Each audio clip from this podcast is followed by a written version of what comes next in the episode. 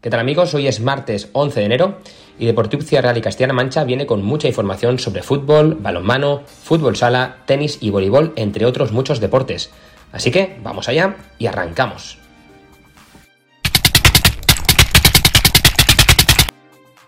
Y empezamos con fútbol femenino, en este caso Liga Reto y Verdrola. Recordamos que es la segunda categoría del fútbol femenino de nuestro país, donde la Solana vencía al Madrid Club de Fútbol por dos goles a cero.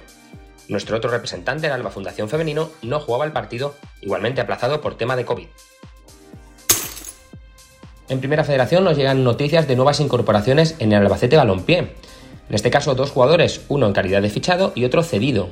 El fichaje es Emanuel Atipoe, un jugador de 21 años que jugará en la posición de lateral derecho. El cedido es Alberto Jiménez Benítez, que llega al Carlos Belmonte procedente del Club Deportivo Tenerife con 29 años y con más de 200 partidos en fútbol profesional. También en Primera Federación, pero en el Club de Fútbol Talavera de la Reina, se anunciaba una salida del club. En este caso es Antonio Manuel Asencio, también conocido como ñoño, que en la tarde de ayer se desvinculaba del club. Ambas partes lo hacían oficial y el futbolista de 34 años causa baja de manera inmediata.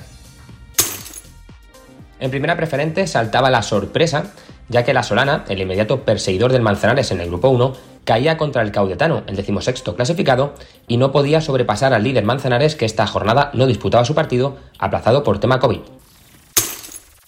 En el grupo 2, el Club Deportivo Cazalegas, líder en solitario, tampoco disputaba su partido y vio disminuir su ventaja frente al trío perseguidor, el Talavera de la Reina B, Madridejos y Mora, que contaban sus partidos por victoria y ya se ponen a cuatro puntos del líder.